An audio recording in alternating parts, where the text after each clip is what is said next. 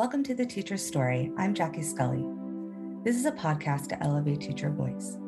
In this program, you will hear teachers sharing their journey into this profession and their ideas for education. This is about honest, vulnerable, inspiring storytelling. It's a time and a space for teachers to share their ideas for the future of education. Teachers are beautiful beings who give their heart and soul to their community. They're innovators, they're inspirational, not only to children, but to the people around them and they deserve to share their voice. So, welcome to the Teacher's Story. Enjoy.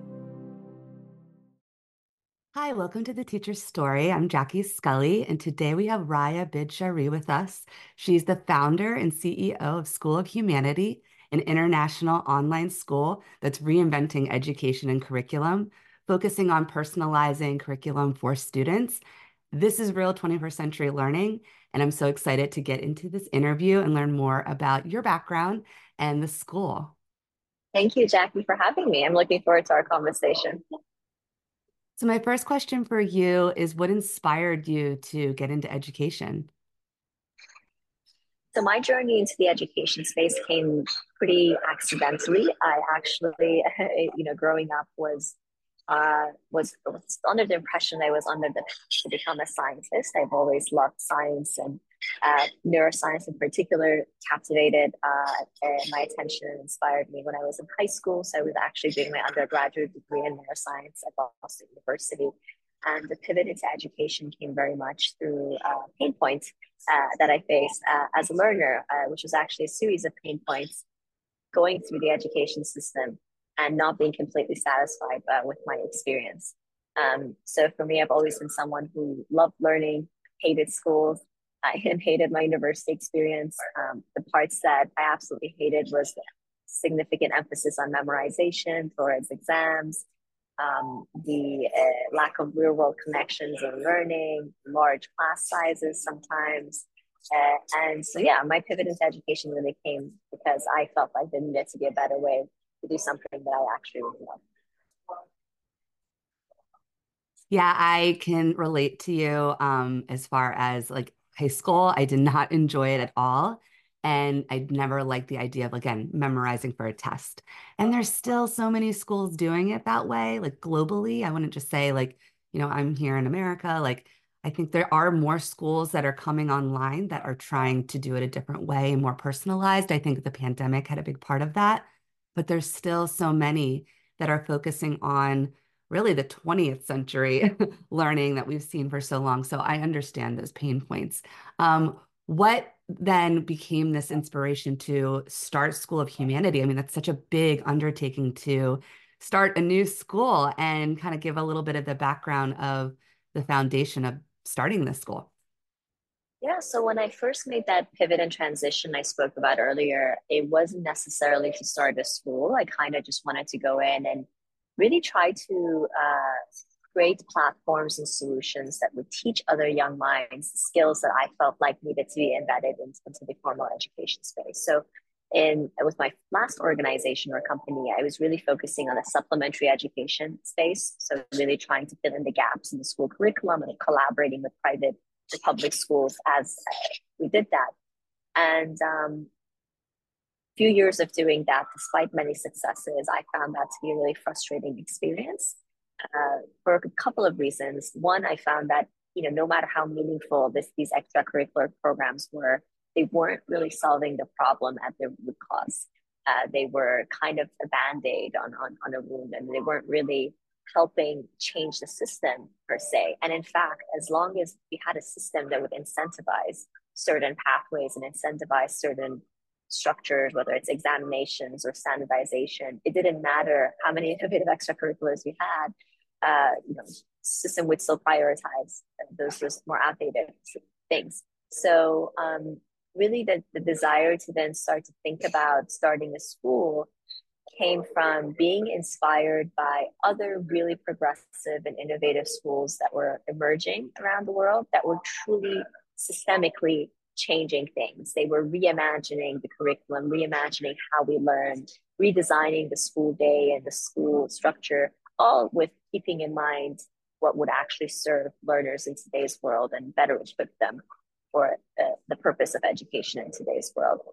The challenge with a lot of these progressive schools is that they were often isolated examples uh, here and there, and they hadn't scaled globally, whereas the need and the pain was felt by families globally. So the School of Humanity really came from this desire to take these systems, move them online, and scale this kind of progressive learning to the world. Yeah, and I think that when you take it to reaching as many students as possible, like we talk about, there's so many equity issues in education and that you know students are not getting the same kind of resources or the same kind of you know educators and their background and experience. And so i think if you're really going to change this systemically you do have to reach as many kids as possible. And i think also having flexibility. I am a big proponent of having flexible schedules i you know the school schedule in traditional model it is like you're on a conveyor belt and you're going from class to class to class there's no interconnection or weaving, students still see them like in their boxes and they're just stressed out and they're tired. And then they don't have time in the day to do the actual work they want to do. So then they're up till two in the morning doing homework. I mean, we probably remember that in high school and college. Can you share a little bit about the curriculum or just like a day in the life of a student and what that might feel like, just to give us a example? Absolutely. And I absolutely share your frustration. I think it's unethical the way that we organize uh, the average student schedule. Like we put them through back to back classes with a few breaks from what 8 a.m. to 2 to 3 p.m. And then we tell them, okay, now you have tons of homework and stuff to do. It's if, if you did that to any adult, if you tell them you're going to be in meetings all day for eight hours and then you're going to have all this work to do after work hours you know they would quit. So it's it's completely understandable um, why so many learners are unhappy with with the way the education system is today. So yeah to your question about about our curriculum um, and and the week in the life so we decided not to adopt any of the traditional exam based um, existing curriculum out there uh, the reason being is a lot of these curriculum were designed to be knowledge focused rather than skill focused they were designed to be tested in a specific way, and a lot of them have just foundational areas that we believe are outdated uh, as well. So we designed our own unique curriculum called the Human Literacies Framework. It's an interdisciplinary curriculum that focuses on knowledge, skills, and mindsets from a, a couple different domains such as creativity, discovery, uh, flourishing, society, thought, um, quantitative skills, technology, and more. And essentially, the way that learners work towards the outcomes or the standards from the human literacies framework is through embarking on interdisciplinary challenges every term. So, this term, they embarked on social entrepreneurship and designing space habitats. Uh, next term, uh, we're doing protecting our oceans and maintaining global peace. So really, it's a curriculum that's centered around the sustainable development goals and, and global issues. And um, they also, you know, other components of the curriculum is that we do a lot of real world learning. They have mentors that they get matched with, industry mentors that guide them throughout the process. They also have uh, micro, micro internships every term towards the end of the term. And uh, in addition to that, we have um, a, a, human flourishing curriculum that sits at the center, that focuses on social emotional intelligence and semantic intelligence. Um, lastly, in terms of the week in the life, the way that we've structured the schedule is they have about three hours of workshops, four days a week.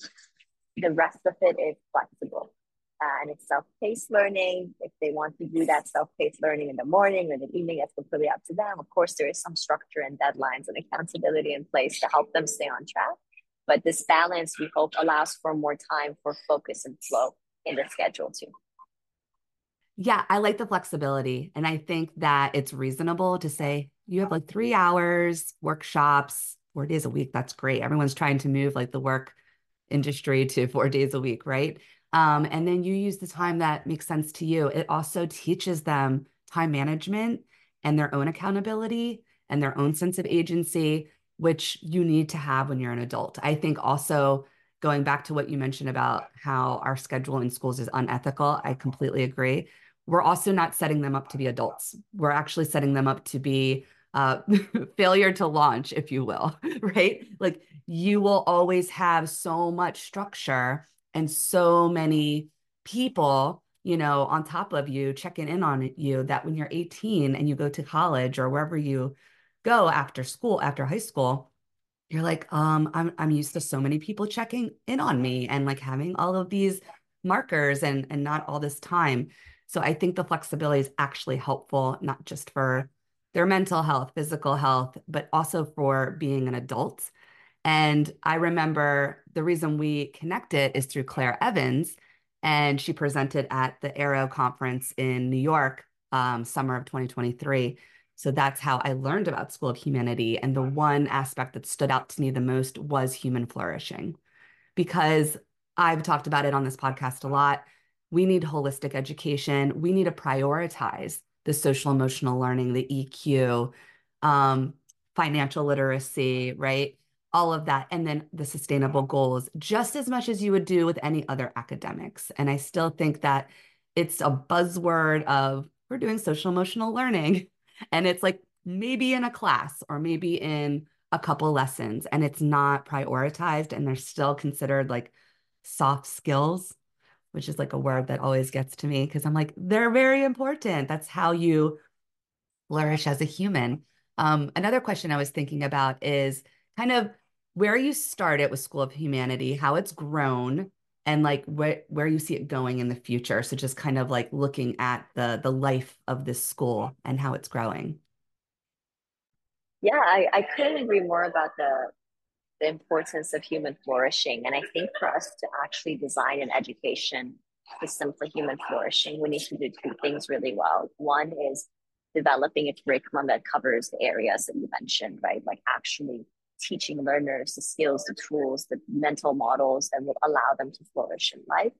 But the second piece is actually designing the system with flourishing in mind. And this goes back to things like the schedule and even, you know, the educators that you recruit and giving designing opportunities for one-on-one coaching and guidance and so someone so much of human flourishing can be enabled by just changing the system and not you know it's not enough to just update the curriculum in, in that case um, so coming to kind of the origins and, and the future school of humanity so you know right now we so when we first launched we launched with 20 students um, very small as most schools do um, we're now on track to hit 100 uh, within about two years of launching, and you know we hope to keep doubling beyond beyond that. We've also increasingly started partnering with um, uh, schools and universities, schools, universities, governments that want to adapt adopt elements of our model and want to collaborate and bringing in some of the work that we're doing within the existing system. So we've had a lot of requests on that front, and that's something we've been continuing to discuss and explore with with our partners.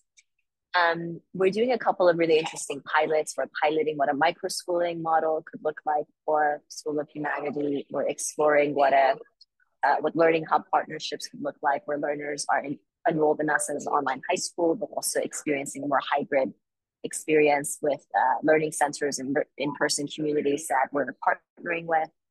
So lots of interesting, I would say, positive experiments of how this could scale is something that we're really looking at. Um, but yeah, our, our vision really is to become a world renowned and recognized alternative education system that is truly aligned with the needs of today's world. I think a key area that you touched on is partnership. Um, that is really where we're going in this time period because, like anything, you have to be able to see how this can connect to so many different areas of the world and so many spaces. And then connecting to possibly also like physical spaces, but using your model. So creating this as a, a, system that is a model for other schools or other types of centers to take on. And what I was thinking too, as you said, partnering with like universities, there's always like this practical question because we live in a world of like the credits and transcripts to go to college. So, how do you kind of market also to families of all the avenues of where students can go after call or after your high school experience and what they have like on paper to take with them. So just kind of curious about that. Yeah, that's a big question, right? That everyone in this space asks is what about universities? Um, so the answer to that is nuanced. There's there's levels to it. On, on, on, the basic, the shortest answer to that is the it depends on where in the world that you're targeting higher education. So, for instance, in the United States, an increasing number of universities are becoming test optional.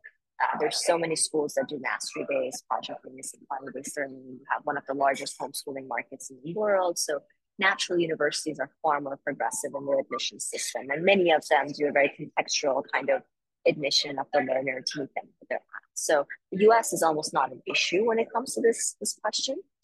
And then globally, you have uh, different trends. So in the UK, vast majority of universities still require some kind of a qualification, like AP, APs or IB or A levels, whatever that qualification might be.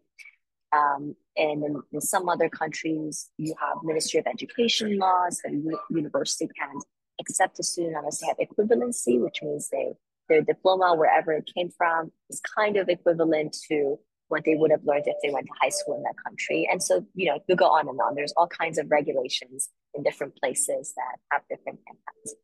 So the way that we've tackled this challenge is really a combination of things. First of all, every learner gets personalized pathway advisory from the moment they join our school. So throughout all four years, they're getting the advisory of expertise that they need. They also participate in weekly workshops, uh, pathway advisory workshops where we cover things ranging from resume and portfolio development, career building skills, all the way to understanding global university requirements and how to prepare for things like SAT. Um, we benchmarked some of our advanced credit areas against the AP uh, curriculum. So advanced biological uh, sciences for us, for instance, is benchmarked to kind of the content of AP biology. We still teach it in a project-based interdisciplinary way, and we don't do any exam prep, but uh, it gives our learners a bit of the knowledge grounding for them to then be able to potentially study AP exams and take them if they're going to one of those countries where they need those qualifications uh, as a test. And uh, last but not least, our really most exciting uh, way of dealing with this has been partnerships with universities directly. So we've been uh, increasingly collaborating with a number of progressive and traditional universities uh, some of them, you know, we're in discussions where some of them want to offer scholarships to our learners, for instance. And um, uh, at the very least, it allows them to understand our model and ensure that you know there's pathways open to our learners. But really, most exciting is when we get to partner with progressive universities that have a very similar model, mission, and ethos as us because we know that learners who thrive at our high school will thrive at universities that also do project-based interdisciplinary. And so, yeah, that, that's that's how we approach that challenge. I love that because there's so many different ways that you can accommodate for each learner, family, their track. And the partnership again is so incredible because you have to be able to, I think, influence even higher ed. Like your program and how you build those relationships is influencing higher ed because we do want to see that movement, right? We want to see the higher ed starting to become more progressive because they both funnel into each other, right? The high school and the higher ed. And I'm still like at a traditional model, like college preparatory school. And it just always feels like the colleges drive our education. So when we want to try to do something progressive, there's only so many steps forward we can go. So I like that. Um, another kind of area to touch on is I know that you're kind of um, not teachers, but learning facilitators, and you also have like experts that work with students, work with learners. So can you tell us a little bit about the relationship of learners and the adults that are kind of mentoring, guiding them through the curriculum, but also through their projects um, and internships? This was a key part of the mission, you know, when we're reimagining the education system, you inevitably reimagine the role of the educator and the role of the adults that are guiding the learners towards certain outcomes. So in our case, we kind of parsed out the role of the educator. We split it into multiple different roles.